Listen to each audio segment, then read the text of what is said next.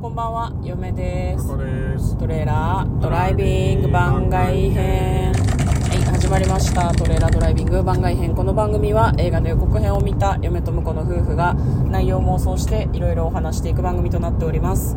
運転中にお送りしているので安全運転でお願いします。はい、土曜日は番外編ということで、はいえー見てきた、見てきた、見てないね見。ているドラマの、うんあ、見てはいるけど、み 見てき、まあ見てまあ。はないな。見ているドラマの 感想を、ネタバレありでお届けしたいと思います。はい、今私たちが見ているのは、えー大河ドラマ「光る君へ」ですねははい、えー第6話い。うん「二人の才女」2月11日に公開されたものを見ましたのでその感想を話していきたいと思います今回はですねファーストサマーウイカさんが演じている清少納言が清少納言さんがうん。登場しましたね、はい。清少納言っていつも言ってたけど清少納言なんだ。そうだね。うん。そこにブレスを入れるんだみたいな 気持ちで嫁は見てましたね。え聖少納言って変じゃない？え何？少納言が名前みたいな気持ちで見てたんだけど。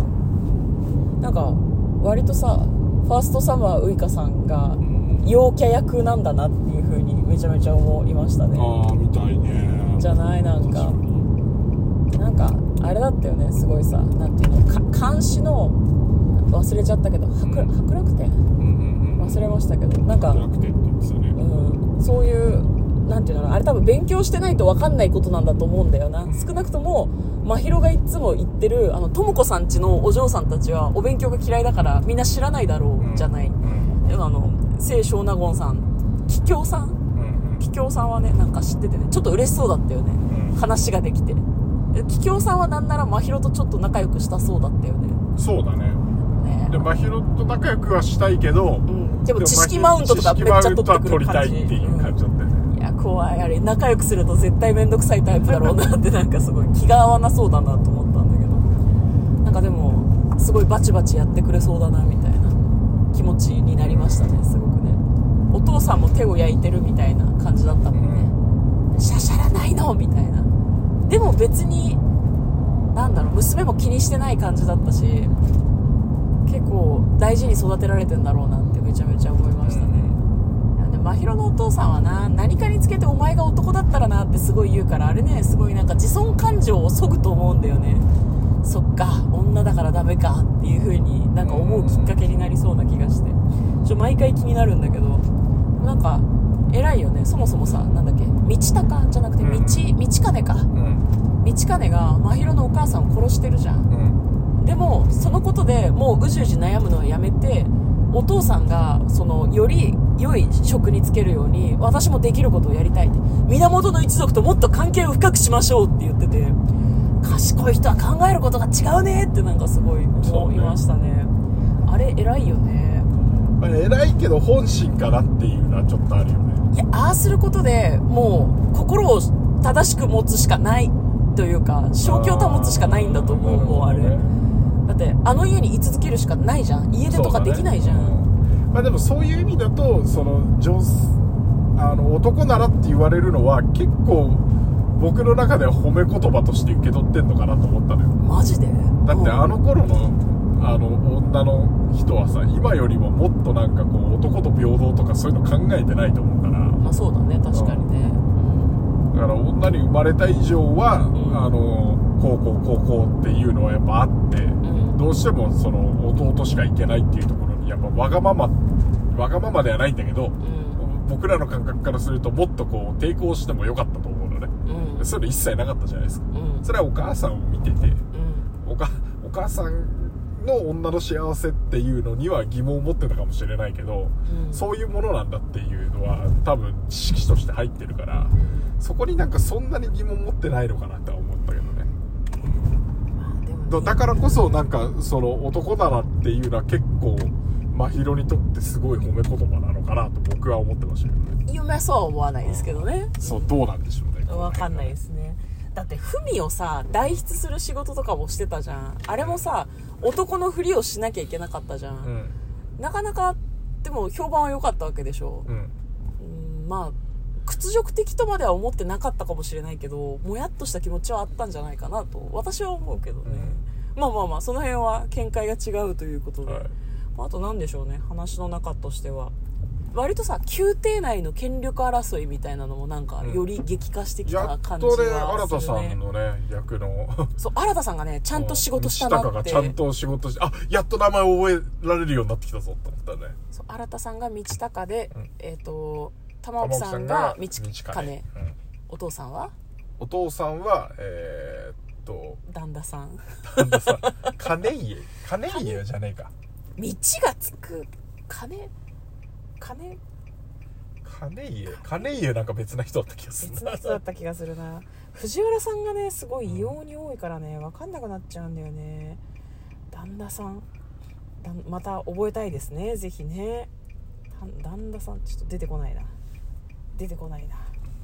旦那さんが旦那さんが旦那さんが金家で会ってます。合ってました。よかった。道がつくのは3兄弟だけそなだな、うんだね道長が弟でちょっとこうぼんやりしてるんだけどでも今回からもうなんかあれだよねそのなんだろう。あれ？どういう心境の変化だったんだろうね。やっぱりお兄さんうん。が良くないことをしてるっていうのは分かったわけじゃん。うん。でなんかあ兄に復讐をするとかそういうこと？それとも家の中にもううん。自分が偉くなるしかないってもうなんか思ってる？そこまでではない？まあそこまでではないかもしれないけどでもなんかそんな感じはあったよね。なんかもう心を決めてるみたいな。なんならさとも子さんと結婚するみたいな流れ今あるじゃないですか、今ね、うんあれももう受け入れて受け入れてる？まあでもそこはなんか、うん。あの世代のというか、んうんああの時代の？あの時代の人たちの貴族の考えとしてはう、ん。なんか仕方ないというかそういうものっていうのはあるんじゃないの？そうだよね。お家がうん。こうちゃんとなっていくためにうん。一つの歯車となるっていうのはなんかまっとうな考え方なのかもね。やっぱそこはなんか根底にあるからそのまあお兄ちゃんがそういうことしてまあそれはまあ一家の恥だし人としてはなんかこう許せないんだけどでも家のためにあのそう、まあ、あれもやったからっていうのもあるけどうんうん。明るいポジションじゃないと。うん。だから表舞台に立つのはもうお兄ちゃんとお前だから。うん。でそこは任せるっていう。うん。でもやっぱお父さんとは違う道でなんとかってなんかまだぼんやりとだけどあるような気がしますけどね、そうだね。でまあ、すでにお兄ちゃんがちょっとそういう感じだし、兄がね割とお父さんと違う強硬路線じゃない気がするんだよね。割とクレバーなやり方をしようとしてるのかなって今日ちょっと思ったので。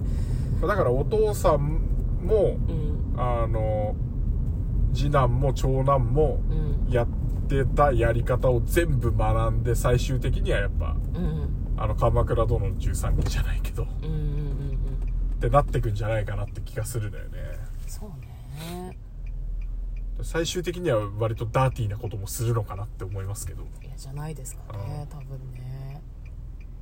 そうお兄ちゃんがねその新さんが演じている道高か。うん。道高がそのなんだろう他の人たち他の人たちあその対抗勢力がなんか飲み会みたいなのを開いてるのに対して監視のこう、なんて言うんだろうねあれはやんごとない人たちの歌の発表会みたいなのをやったじゃないですか、あれで若い官僚の皆さんはやっぱこっちだねみたいな感じに即なってたから。あれ SNS で読んだんですけど、みんなさこう服の右肩になんか絹のね、うん。織物をかけてたんだけど、ああいう回に出るとなんかねお土産としてもらえる絹の織物なんだって。へえ 3, 三人ともこう肩に引っ掛けてたらしくて面白いなと思って、そういうのもねなんか SNS 最近ちょっと制限しようと思ってるんだけど「光る君へ」はね見終わった後に読むとねすごい面白いんだよね。あれはこういうエピソードでとかこういうところがこうリアルでとか結結構ファンの人がたくさん書いててなんだっけあのとも子さんちが土見門殿っていうのもはいはいはいあれあれ SNS で読んであ土見門って聞いたことあるぞと思って。なるほいや腐っても日本文学部だったので。そうなんですね。そうなんですよ。日本文学っていうか日本語学科とかだったので、はいはいはいね、古典やったよなーっていうのがふんわり覚えて。全然覚えてないけど。うん。まあでもさ「源氏物語」がさ結構その、な途中途中歌が挟まって。そうねっていう構成だからなんかこう今更だけどうん。格は1シーンずつぐらい、うん。その「源氏物語」の歌をモチーフにしたシーンがあるんじゃねえかなっていやあるらしいですよ。ああるんだやっぱり。あるらしいですよ。今日今回見てて思ったのは、こう何月の映ったさお椀だねお椀の中で顔を洗ってるっていう。でそこにあの道長の姿を思い浮かべながらそれを、まあ振り払う感じだったかちょっと怪しいけどそれをこうバッてこう水をで顔を洗ってうん。思い直すみたいなシーンとかもあってあこれなんか歌になってそうだなとか思って。そうなんですよ。歌とか「源氏物語」のシーンとかで、うん。あったねっていうのがあるからだから例えて言うならうんプロレスの文脈みたいな感じでああなるほどねこれはねあの時のね1.4のねみたいな感じにファンはみんななってるらしい。ああ来たーってすごい思うんだってそれはなんかいい楽しみ方ですねねだからめっちゃ盛り上がってるらしいよそうかここでそれを使ってくるのかってみんな思ってるらしいよ それ楽しいねいや私ね、ノリしかわかんないから、あの、実際の話を全然覚えてないからわかんないんだけど、盛り上がってんなって毎回思う、なんか。うん。面白いですね。そういうのも込みで面白いなと思いながら見てます。ねはうん。今後の流れもね、非常に気になりますけどね。ともこさんがそろそろ嫁ぎのなのかなみたいな。違う違う、向こう取るんだ。いあ向こう向こう取りだからねね、うん道長がだって向こうに入るみたいな話してたからね。そうだね、ん向こうに入るって言ってるのあでも三男だから向こうに入るのかだから源とさ、関係性を深めるために。深めるためには向こうに行った方がいいのかあでも、ともこさんさ、受代させるみたいな話も出てたあ、でも、そんなことないか。旦那さんがね、ともこさん、ともこちゃんいいじゃんって言ってたからね。旦那さんじゃない、金家か。うん藤原の。あで言えばいいって言ってたしうん、まあ今の天皇に差し出す気はないんだろうね言ってたもんね。あのあんまり長く続いてほしくないと思ってる側だからという感想でした。はいはい、嫁とこのトレーラー、ドライビング番外編もあったね。